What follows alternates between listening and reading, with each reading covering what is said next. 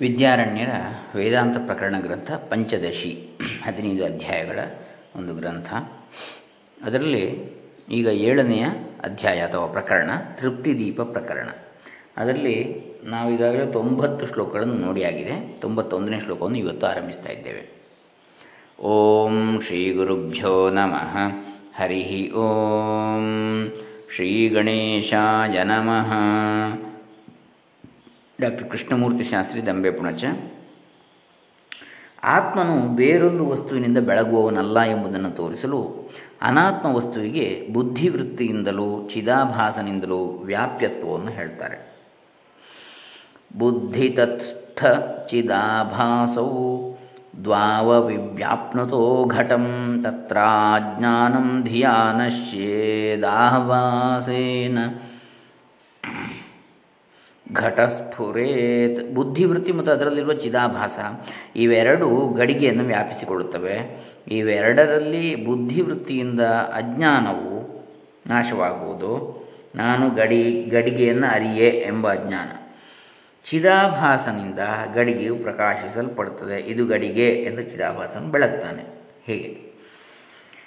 ಇದು ನಾವು ತೊಂಬತ್ತೊಂದನೇ ಶ್ಲೋಕದಲ್ಲಿ ಕಾಣತಕ್ಕಂಥದ್ದು ಬುದ್ಧಿ, ಬುದ್ಧಿಯಲ್ಲಿ ಪ್ರತಿಬಿಂಬಿತ ಚಿದಾಭಾಸ. ಇವೆರಡೂ ಘಟವನ್ನು ವ್ಯಾಪಿಸ್ತವೆ. ಘಟ ವಿಷಯಕ ಅಜ್ಞಾನವನ್ನು ಬುದ್ಧಿವೃತ್ತಿಯು ನಿವರ್ತಿಸ್ತದೆ. ಚಿದಾಭಾಸದಿಂದ ಘಟವು ಸ್ಫುರಿಸುತ್ತದೆ. ಘಟವು ಜಡವಸ್ತುವಾದ್ದರಿಂದ ಸ್ವತಃ ಅದು ಸ್ಫುರಿಸುವುದಿಲ್ಲ. ಇನ್ನು ತೊಂಬತ್ತೆರಡನೆಯದು, ಈಗ ಅನಾತ್ಮಕ್ಕಿಂತಲೂ ಆತ್ಮನಲ್ಲಿ ವಿಲಕ್ಷಣತ್ವವನ್ನು ತೋರಿಸ್ತಾರೆ. ಬ್ರಹ್ಮಣ್ಯಜ್ಞಾನನಾಶಾಯ ವೃತ್ತಿವ್ಯಾಪ್ತಿರಪೇಕ್ಷಿತ. ಸ್ವಯಂ ಸ್ಫುರಣ ರೂಪತ್ವಾನ್ನ ಆಭಾಸ ಉಪಯುಜ್ಯತೆ. ತೊಂಬತ್ತೆರಡನೇ ಶ್ಲೋಕ. ಪ್ರತ್ಯಗಾತ್ಮ ಪರಮಾತ್ಮರ ಏಕತ್ವವು ಅಜ್ಞಾನದಿಂದ ಮುಚ್ಚಲ್ಪಟ್ಟಿರುವುದರಿಂದ ಆ ಅಜ್ಞಾನದ ನಾಶಕ್ಕಾಗಿ ನಾನು ಬ್ರಹ್ಮವಾಗಿದ್ದೇನೆ ಎಂಬ ಆಕಾರದ ಬುದ್ಧಿವೃತ್ತಿಯ ವ್ಯಾಪ್ತಿಯು ಪ್ರತ್ಯೇಕಾತ್ಮನಲ್ಲಿ ಬೇಕಾಗಿದೆ. ತಾನೇ ಸ್ಫುರಣ ರೂಪನಾಗಿರುವುದರಿಂದ ಎಂದರೆ ತನ್ನ ಪ್ರಕಾಶದಿಂದಲೇ ಬೆಳಗುತ್ತಿರುವುದರಿಂದ ಚಿದಾಭಾಸನು ಬೇಕಾಗಿರುವುದಿಲ್ಲ. ಬುದ್ಧಿವೃತ್ತಿಯು, ಬುದ್ಧಿವೃತ್ತಿಯ ವ್ಯಾಪ್ತಿಯು ಪ್ರತ್ಯಗಾತ್ಮನಲ್ಲಿ ಬೇಕಾಗಿದೆ. ಚಿದಾಭಾಸನು ಬೇಡ. ಚಿತ್ತನ್ನು ಹೇಳಲಿಕ್ಕೆ ಚಿದಾಭಾಸ ಬೇಡ. ಬಿಂಬವನ್ನು ತೋರಿಕೊಡಲಿಕ್ಕೆ, ಅಂದರೆ ಪ್ರತಿಬಿಂಬ ಅಗತ್ಯ ಇಲ್ಲ. ಅದರ ಅರ್ಥ ಪ್ರತಿಬಿಂಬವು ಆಧಾರವಲ್ಲ ಅಂತ ಬಿಂಬಕ್ಕೆ. ಆದರೆ ಪ್ರತಿಬಿಂಬಕ್ಕೆ ಬಿಂಬ ಆಧಾರ. ಬಿಂಬವೇ ಇಲ್ಲದಿದ್ದರೆ ಪ್ರತಿಬಿಂಬ ಕಾಣಲಿಕ್ಕೆ ಸಾಧ್ಯ ಇಲ್ಲ. ಆದರೆ ಪ್ರತಿಬಿಂಬ ಇಲ್ಲದಿದ್ದರೂ ಬಿಂಬ ಇಲ್ಲ ಅಂತ ನಾವು ಹೇಳಲಿಕ್ಕೆ ಆಗುವುದಿಲ್ಲ. ಅದಕ್ಕೆ ಸರಿಯಾದ ಪ್ರತಿಫಲಕ ಇಲ್ಲ ಅಂತ ಹೇಳ್ಬೋದು ಅಷ್ಟೇ. ಪ್ರತಿಬಿಂಬವನ್ನು ತೋರುವಂತಹ ಪ್ರತಿಫಲಕ ಅಥವಾ ಮಾಧ್ಯಮ. ಈಗ ಅದೇ ರೀತಿಯಲ್ಲಿ ಇಲ್ಲಿ ಕೂಡ ಹೇಳ್ತಾ ಇದ್ದಾರೆ ತೊಂಬತ್ತ ಎರಡನೆಯ ಶ್ಲೋಕದಲ್ಲಿ. ಅಂದರೆ ಪ್ರತ್ಯಗಾತ್ಮ ಮತ್ತು ಬ್ರಹ್ಮ ಇವರ ಏಕತ್ವವು ಅಜ್ಞಾನದಿಂದ ಮುಚ್ಚಿ ಹೋಗಿದೆ. ಈ ಅಜ್ಞಾನದ ನಿವೃತ್ತಿಗಾಗಿ ಅಹಂ ಬ್ರಹ್ಮಾಸ್ಮಿ ಎಂಬ ಚಿತ್ತವೃತ್ತಿಯು ಇದನ್ನು ವ್ಯಾಪಿಸಬೇಕಾಗಿದೆ. ಆದ್ದರಿಂದ ಪ್ರತ್ಯಗಾತ್ಮನು ಚಿತ್ತವೃತ್ತಿಗೆ ವಿಷಯನಾಗ್ತಾನೆ. ಆದರೆ ಸ್ವತಃ ಸ್ಫುರಣ ಸ್ವರೂಪನೇ ಆದ್ದರಿಂದ ಅವನ ಸ್ಫುರಣೆಗೆ ಚಿದಾಭಾಸದ ವ್ಯಾಪ್ತಿಯು ಬೇಕಾಗುವುದಿಲ್ಲ. ಅದರಿಂದ ಉಪಯೋಗವೇನೂ ಇಲ್ಲ ಅಂತ ಹೇಳ್ತಾರೆ ತೊಂಬತ್ತ ಎರಡರಲ್ಲಿ. ಮುಂದೆ ಮೇಲೆ ಹೇಳಿದ ಅರ್ಥವನ್ನು ದೃಷ್ಟಾಂತದಿಂದ ಸ್ಪಷ್ಟಪಡಿಸ್ತಾರೆ ಚಕ್ಷುರ್ದೀಪಾಮಪೇಕ್ಷ್ಯೇತೆ ಘಟಾದೇರ್ದರ್ಶನೇ ಯಥಾ, ನ ದೀಪದರ್ಶನೇ ಕಿಂತು ಚಕ್ಷುರೇಕಮಪೇಕ್ಷ್ಯತೆ. ತೊಂಬತ್ತ ಮೂರನೇ ಶ್ಲೋಕ ಇದು. ಕತ್ತಲಿನಲ್ಲಿ ಗಳಿಗೆ ಮೊದಲಾದವನ್ನು ನೋಡಲು ಕಣ್ಣು ಮತ್ತು ದೀಪ ಇವೆರಡೂ ಬೇಕಾಗಿರುತ್ತವೆ. ಆದರೆ ಬೆಳಗುತ್ತಿರುವ ದೀಪವನ್ನು ನೋಡಲು ಅವೆರಡೂ ಬೇಕಾಗಿರುವುದಿಲ್ಲ. ಕಣ್ಣೊಂದಿದ್ದರೆ ಸಾಕು. ಹಾಗೆ ಪ್ರತ್ಯಗಾತ್ಮನ ದರ್ಶನವಾಗಬೇಕಾದರೆ ಅಜ್ಞಾನದ ನಾಶಕ್ಕಾಗಿ ಬುದ್ಧಿವೃತ್ತಿಯೊಂದಿದ್ದರೆ ಸಾಕೆ ಹೊರತು ಚಿದಾಭಾಸನು ಬೇಕಾಗುವುದಿಲ್ಲ ಅಂತ ಇದರ ಅರ್ಥ. ಹೇಗೆಂದರೆ ಒಂದು ಘಟವನ್ನು ಕತ್ತಲಲ್ಲಿ ನೋಡಬೇಕಾದರೆ ಕಣ್ಣು, ದೀಪ ಎರಡು ಬೇಕು. ಆದರೆ ದೀಪವನ್ನೇ ನೋಡಬೇಕಾದ್ರೆ ಕಣ್ಣಿದ್ದರೆ ಸಾಕು. ಇನ್ನೊಂದು ದೀಪದ ಬೆಳಕು ಕೂಡ ಬೇಡ ಅಂತ ಹೇಳಿ. ಇದರ ಅರ್ಥ. ತೊಂಬತ್ತ ಮೂರನೇ ಶ್ಲೋಕ. ಮುಂದೆ ಚಿದಾಭಾಸನು ಬ್ರಹ್ಮವನ್ನು ಏಕೆ ವ್ಯಾಪಿಸಲಾರನು ಎಂಬುದನ್ನು ಹೇಳ್ತಾರೆ. ಸ್ಥಿತೋಪ್ಯಸೌ ಚಿದಾಭಾಸೋ ಬ್ರಹ್ಮಣ್ಯೇಕೀ ಭವೇತ್ ಪರಂ ನತು ಬ್ರಹ್ಮಣ್ಯತಿಶಯಂ ಫಲಂ ಕುರ್ಯಾತ್ ಘಟಾದಿವತ್ ತೊಂಬತ್ನಾಲ್ಕನೇ ಶ್ಲೋಕ ಇದು. ಚಿದಾಭಾಸವು ಅಂದರೆ ಈ ಚಿದಾಭಾಸನು ಬುದ್ಧಿವೃತ್ತಿಯಲ್ಲಿ ಇದ್ದರೂ ಇದು ಗಡಿಗೆ ಎಂಬ ವೃತ್ತಿಯಲ್ಲಿ ಇರುವಂತೆ, ಅಹಂ ಬ್ರಹ್ಮಾಸ್ಮಿ ಎಂಬ ವೃತ್ತಿಯಲ್ಲಿಯೂ ಬ್ರಹ್ಮದಲ್ಲಿ ಒಂದಾಗುವನು ಚಿದಾಭಾಸ.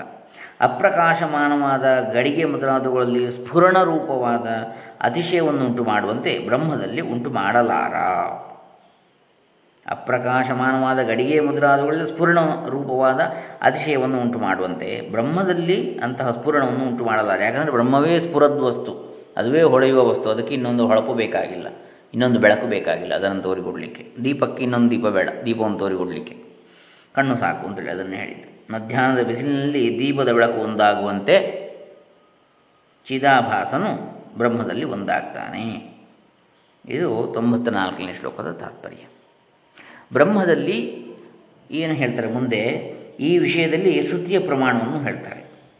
ಅಪ್ರಮೇಯವನ ಅಮ, ಅಪ್ರಮೇಯವನಾದಿಂಚೇತ್ಯತ್ರ ಶ್ರುತ್ಯೇದಮೀರಿತಂ ಮನಸೈವೇದಮಾಪ್ತವ್ಯಮಿದಿಧಿ ವ್ಯಾಪ್ಯತಾ ಶ್ರುತ ಬ್ರಹ್ಮವು ಅಪ್ರಮೇಯ, ಅನಾದಿ. ಅಪ್ರಮೇಯವನಾದಿಂಚ ಯಜ್ಞಾತ್ಮ ಮುಚ್ಚತೆ ಬುಧ ಅಂಥೇಳಿ ಹೇಳಿದ ಹಾಗೆ. ಎಂಬ ಶ್ರುತಿಯು ಅಮೃತ ಬಿಂದು ಉಪನಿಷತ್ತಿನಲ್ಲಿ ಬರ್ತದೆ. ಬ್ರಹ್ಮದಲ್ಲಿ ಚಿದಾಭಾಸದ ವ್ಯಾಪ್ತಿ ಇಲ್ಲ ಎಂಬುದನ್ನು ತಿಳಿಯುತ್ತದೆ ತಿಳಿಸ್ತದೆ.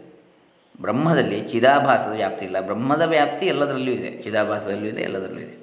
ಇದನ್ನು ಮನಸ್ಸಿನಿಂದಲೇ ತಿಳಿಬೇಕು. ಅಂದರೆ ಚಿದಾಭಾಸವು ಬ್ರಹ್ಮದವರೆಗೆ ತಲುಪುವುದಿಲ್ಲ ಅಂತೇಳಿ ಅರ್ಥ, ಅದರ ಅರ್ಥ. ಈಗ ಹೇಗೆ ಸೂರ್ಯನ ಪ್ರಕಾಶವು ಚಂದ್ರನ ಮೇಲೆ ಬಿದ್ದು ಚಂದ್ರನ ಬೆಳಗುತ್ತದೆ, ಆದರೆ ಹಾಗೆ ಚಂದ್ರನ ಬೆಳಕು ಭೂಮಿ ಮೇಲೆ ಬೀಳುತ್ತದೆ ಆದರೆ ಅದೇ ಚಂದ್ರನ ಬೆಳಕು ಸೂರ್ಯನ ಮೇಲೆ ಬೀಳಲಿಕ್ಕೆ ಸಾಧ್ಯ ಉಂಟಾ? ಕಾಣಿಸ್ಬೋದು ಅದು, ಸಾಧ್ಯವೇ ಇಲ್ಲ. ಯಾಕೆ? ಚಂದ್ರನ ಬೆಳಗುವಂಥದ್ದು ಸೂರ್ಯನ ಬೆಳಕಿಂದಾಗಿ. ತಸ್ಯಭಾಸ ಸರ್ವಮಿದಂ ವಿಭಾತಿ. ಹಾಗಾಗಿ ಅದೇ ರೀತಿಯಲ್ಲಿ ಚಿದಾಭಾಸ ಅಂದರೆ ಏನು? ಚಿತ್ತಿನ ಆಭಾಸ. ಚಿತ್ ಅಂದರೆ ಏನು? ಬ್ರಹ್ಮವಸ್ತುವಿನ ಪ್ರಕಾಶದಿಂದಾಗಿ ಚಿದಾಭಾಸವು ಬೆಳಗತಕ್ಕಂಥದ್ದು. ಅಂತಹ ಚಿದಾಭಾಸವು ಬ್ರಹ್ಮವನ್ನು ಹೇಗೆ ತಾನೇ ಬೆಳಗಬಲ್ಲದು? ಅಂತಹ ಚಂದ್ರ ಸೂರ್ಯನನ್ನು ಬೆಳಗಲಿಕ್ಕೆ ಸಾಧ್ಯ ಉಂಟಾ? ಇಲ್ಲ. ಹಾಗೆ. ಇಲ್ಲಿ ಹೀಗಾಗಿ ಬ್ರಹ್ಮದಲ್ಲಿ ಚಿದಾಭಾಸದ ವ್ಯಾಪ್ತಿ ಇಲ್ಲ ಅಂತೇಳಿ. ಇದನ್ನು ಮನಸ್ಸಿನಿಂದಲೇ ತಿಳಿಯಬೇಕು. ಮನಸ್ಸೇ ವೇದಮಾಪ್ತವ್ಯಂ ಬೃಹದಾರಣ್ಯಕೋಪನಿಷತ್ತು ಹೇಳ್ತದೆ. ಕಠೋಪನಿಷತ್ತು ಕೂಡ ಹೇಳ್ತದೆ. ಈ ಶ್ರುತಿ ಬ್ರಹ್ಮದಲ್ಲಿ ಬುದ್ಧಿವೃತ್ತಿಯ ವ್ಯಾಪ್ತಿ ಇದೆ ಅಂತೇಳಿ ತಿಳಿಸ್ತದೆ. ಬ್ರಹ್ಮದಲ್ಲಿ ಬುದ್ಧಿವೃತ್ತಿಯ ವ್ಯಾಪ್ತಿ ಇದೆ. ಚಿದಾಭಾಸದ ವ್ಯಾಪ್ತಿ ಇಲ್ಲ. ಬುದ್ಧಿ ವೃತ್ತಿಯ ವ್ಯಾಪ್ತಿ ಇದೆ ಬ್ರಹ್ಮದಲ್ಲಿ ಅಂತೇಳಿ. ಈಗ ನೋಡಿ, ಇದು ತೊಂಬತ್ತೈದನೇ ಶ್ಲೋಕ.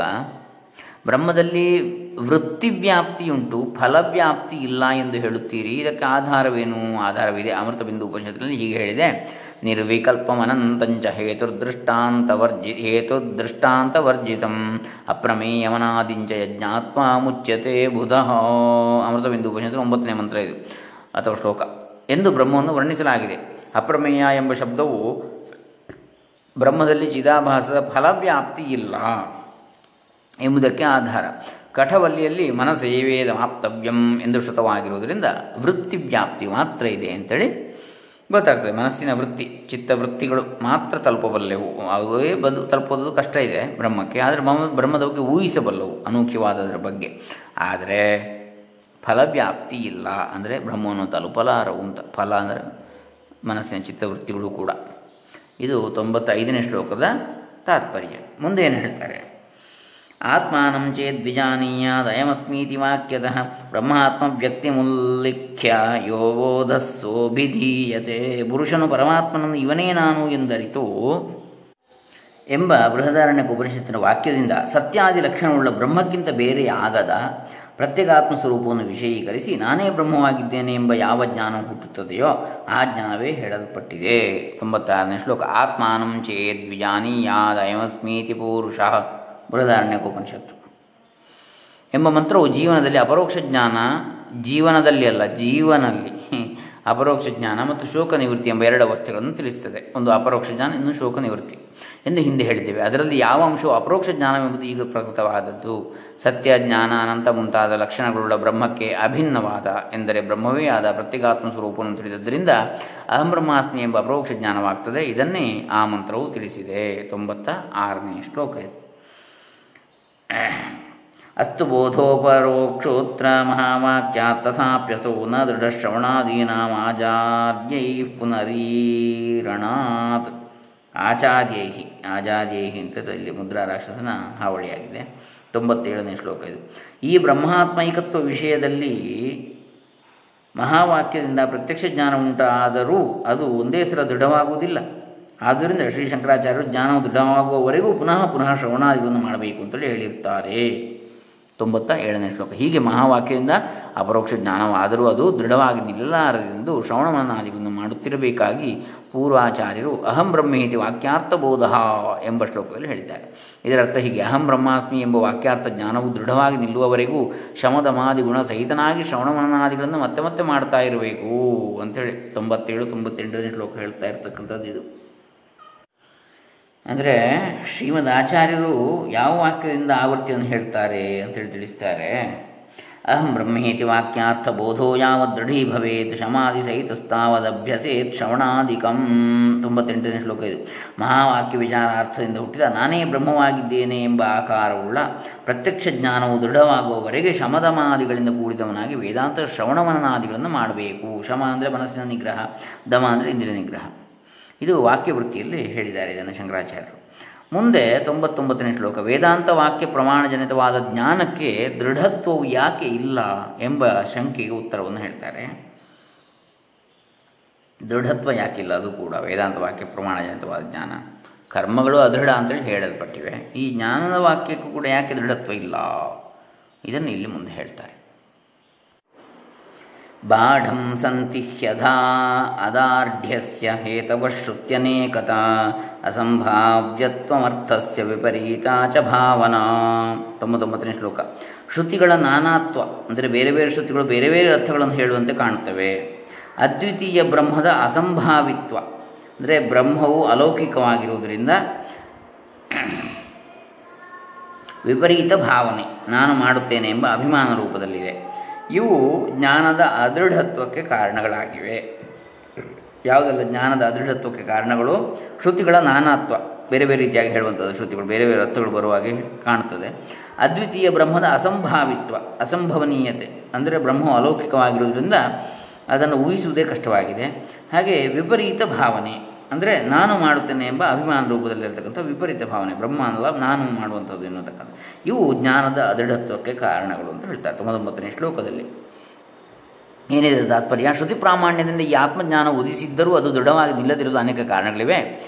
ಶ್ರುತಿ ವಾಕ್ಯಗಳು ಅನೇಕ ಪ್ರಕಾರದಲ್ಲಿ ಇರುವಂಥದ್ದು. ಅಖಂಡ ಏಕರಸವಾದ ಅದ್ವಿತೀಯ ಬ್ರಹ್ಮವೆನ್ನುವುದು ಲೋಕಾತೀತವಾದ್ದರಿಂದ ಅಸಂಭಾವ್ಯವೆಂಬ ಮನೋಭಾವ, ನಾನು ಕರ್ತೃಭೋಕ್ತೃವೆಂಬ ವಿಪರೀತ ಭಾವನೆ, ಇವು ಆತ್ಮಜ್ಞಾನದ ದೃಢತೆಯನ್ನು ಕದಲಿಸತಕ್ಕ ಕಾರಣಗಳು. ಇನ್ನು ಏನು ಹೇಳ್ತಾರೆ, ಹೀಗೆ ಅದೃಢತ್ವಕ್ಕೆ ಕಾರಣಗಳಾದ ಮೂರು ವಿಘ್ನಗಳಲ್ಲಿ ಶ್ರುತಿಗಳ ನಾನಾತ್ವದಿಂದ ಪ್ರಯುಕ್ತವಾದ ಅದೃಢತ್ವದ ನಿವೃತ್ತಿಯಾಗಿ ವೇದಾಂತದ ಶ್ರವಣವನ್ನು ಮಾಡಬೇಕು ಅಂತ ಹೇಳ್ತಾರೆ. ಶಾಖಾಭೇದಾತ್, ಕಾಮಭೇದಾತ್, ಶ್ರುತಂ ಕರ್ಮಾನ್ಯಥಾನ್ಯಥಾ, ಏವಮತ್ರಾಪಿ ಮಾ ಶಂಕೇತ್ಯತಶ್ರವಣಮಾಚರೇತ್ ಋಗ್ವೇದವೇ ಮೊದಲಾದ ಶಾಖಾಭೇದದಿಂದಲೂ ಬಯಕೆಗಳ ದೃಷ್ಟಿಯಿಂದಲೂ ಶ್ರುತಿಗಳಲ್ಲಿ ಕರ್ಮಗಳನ್ನು ಅನೇಕ ವಿಧವಾಗಿ ವಿಧಿಸಿದೆ. ಹೀಗೆ ಉಪನಿಷತ್ತುಗಳಲ್ಲಿ ಉಪಾ, ಪ್ರತಿಪಾದಿಸಲ್ಪಟ್ಟ ಬ್ರಹ್ಮಸ್ವರೂಪದ ವಿಷಯದಲ್ಲಿ ಸಂದೇಹ ಪಡಬೇಡ. ಆದ್ದರಿಂದ ವೇದಾಂತ ಶ್ರವಣವನ್ನು ಮಾಡಬೇಕು. ವೃಕ್ಷಾಖೆಯಿಂದ ಆಗುವ ಕರ್ಮಕ್ಕೆ ಶ ಹೌತ್ರ ಅಂತೇಳಿ ಹೆಸರು. ಅಂದರೆ ಹೋತೃ ಮಾಡತಕ್ಕಂಥದ್ದು ಹೌತ್ರ. ಯಜುಶಾಖೆಯಿಂದ ಆಗುವ ಕರ್ಮ ಅಧ್ವರ್ಯ ಅಂತೇಳಿ ಅನ್ನಿಸ್ತದೆ. ಅಧ್ವರ, ಆಧ್ವರ್ಯ. ಅಂದರೆ ಅಧ್ವರಂ ಅಧ್ವರ್ಯವು ಮಾಡುವಂಥದ್ದು ಆಧ್ವರ್ಯ ಅಂತೇಳಿ. ಹೋತೃ ಅಧ್ವರ್ಯು ಆಮೇಲೆ ಉದ್ಗಾತ್ರ ಸಾಮ ಶಾಖೆಯಿಂದ ಆಗುವ ಕರ್ಮ, ಅದಕ್ಕೆ ಔದ್ಗಾತ್ರ ಕರ್ಮ ಅಂತ ಹೇಳ್ತಾರೆ. ಹಾಗೆ. ಹೀಗೆ ಮಳೆಯನ್ನು, ಅಂದರೆ ಈಗ ಬಯಕೆಗಳ ದೃಷ್ಟಿಯಿಂದ ಮಳೆಯನ್ನು ಬಯಸುವವನು ಕಾರೀರಿ ಎಂಬ ಯಜ್ಞವನ್ನು ಮಾಡ್ತಾನೆ, ಆಯುಷ್ಕಾಮನು ಶತಕೃಷ್ಣಲ ಎಂಬ ಯಜ್ಞವನ್ನು ಮಾಡ್ತಾನೆ. ಹೀಗೆ. ಬೇರೆ ಬೇರೆ ಕಾಮನೆಯ ದೃಷ್ಟಿಯಿಂದ, ಬೇರೆ ಬೇರೆ ಶಾಖಾಭೇದದಿಂದ ಶ್ರುತಿಗಳಲ್ಲಿ ಕರ್ಮಗಳನ್ನು ಅನೇಕ ವಿಧವಾಗಿ ವಿಧಿ, ವಿಧಿಸಿದೆ. ಹೀಗೆ ಉಪನಿಷತ್ತುಗಳಲ್ಲಿ ಪ್ರತಿಪಾದಿಸಲ್ಪಟ್ಟ ಬ್ರಹ್ಮಸ್ವರೂಪದ ವಿಷಯದಲ್ಲಿ ಕೂಡ ಸಂದೇಹ ಬಿಡ, ಬೇಡ, ನಾನಾ ರೀತಿಯಲ್ಲಿ ಹೇಳಿದೆ. ಅವರವರ ಯೋಗ್ಯತೆಗೆ ಅನುಸಾರವಾಗಿ ಆದ್ದರಿಂದ ವೇದಾಂತ ಶ್ರವಣವನ್ನು ಮಾಡಬೇಕು ಅಂತೇಳಿ ಹೇಳ್ತಾರೆ. ಮತ್ತೆ ಮತ್ತೆ ಅದನ್ನು ದೃಢವಾಗಿ ಬೇರೂರಿಲಿ, ಅದು ಬೇರೂರಲಿಕ್ಕೆ ನಮ್ಮ ಅದರ ಅರ್ಥ, ಅನುಭವ ಇತ್ಯಾದಿಗಳು. ಇದು ನೂರನೇ ಶ್ಲೋಕದಲ್ಲಿ ನಾವು ಕಾಣ್ತಕ್ಕಂಥ ವಿಚಾರ. ಋಗ್ವೇದಾದಿ ಶಾಖಾಭೇದಗಳಿಂದಲೂ ಫಲಕಾಮನೆಗಳು ಅನೇಕವಾಗಿರುವುದರಿಂದಲೂ ಶ್ರುತಿ ವಿಹಿತ ಕರ್ಮಗಳು ಬೇರೆ ಬೇರೆಯಾಗಿರ್ತವೆ ಹೀಗೆ ಬ್ರಹ್ಮದ ವಿಷಯದಲ್ಲಿ ಅನೇಕ ಅಭಿಪ್ರಾಯಗಳಿವೆ ಎಂಬ ಶಂಕೆ ಬರುವ ಸಂಭವ ಉಂಟು. ಈ ಶಂಕೆಯನ್ನು ನಿವಾರಿಸುವುದಕ್ಕಾಗಿ ಮತ್ತೆ ಮತ್ತೆ ವೇದಾಂತ ಶ್ರವಣವನ್ನು ಮಾಡುತ್ತಿರಬೇಕು ಅಂಥೇಳಿ ಶ್ರವಣವನ್ನು ವಿಧಿಸಿದ್ದಾರೆ ಅಂತೇಳಿ ಹೇಳ್ತಾರೆ ಮತ್ತೆ ಮತ್ತೆ. ಇದು ನೂರನೇ ಶ್ಲೋಕ. ಇನ್ನು ನೂರ ಒಂದನೇ ಶ್ಲೋಕದಿಂದ ನಾಳೆ ದಿವಸ ನಾವು ಮುಂದುವರಿಸೋಣ. ಈ ತೃಪ್ತಿ ದೀಪ ಪ್ರಕರಣ ಭಾಳ ದೀರ್ಘವಾಗಿದೆ ಇದು ಕೂಡ, ಹಿಂದಿನ ಪ್ರಕರಣದ ಹಾಗೆ. ಬಹುಶಃ ಇದರಲ್ಲಿ ಸುಮಾರು ತೃಪ್ತಿ ದೀಪ, ಅದರ ನಂತರ ಕೂಟಸ್ಥ ದೀಪ ಬರ್ತದೆ. ತೃಪ್ತಿ ದೀಪದಲ್ಲಿ ಇನ್ನೂರ ತೊಂಬತ್ತೆಂಟು ಶ್ಲೋಕಗಳಿವೆ. ಈಗ ನಾವು ನೂರು ಶ್ಲೋಕಗಳು ನೋಡಿ, ಆಯಿತು, ಇನ್ನು ನೂರ ತೊಂಬತ್ತೆಂಟು ಶ್ಲೋಕಗಳಿವೆ. ಇನ್ನು ನೂರ ತೊಂಬತ್ತೆಂಟು. ಹಾಗೆ ನೂರ ಒಂದನೇದನ್ನು ನಾಳೆ ದಿವಸ ಮುಂದುವರಿಸೋಣ. ಎಲ್ಲರಿಗೂ ಬ್ರಹ್ಮಾತ್ಮ ಜ್ಞಾನ ಉಂಟಾಗಲಿ, ಬ್ರಹ್ಮಾತ್ಮ ನಿಷ್ಠೆ ಉಂಟಾಗಲಿ, ಅಹಂ ಬ್ರಹ್ಮಾಸ್ಮಿ ಅನ್ನುವಂತಹ ಭಾವ ಎಲ್ಲರಿಗೂ ಉದಿಸಲಿ ಸರ್ವೇ ಜನ ಸುಖಿನೋ ಭವಂತು. ಲೋಕ ಸಮಸ್ತ ಸುಖಿನೋ ಭವಂತು.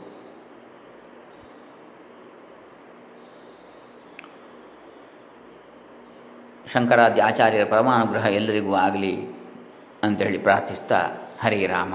ಓಂ ತತ್ಸತ್.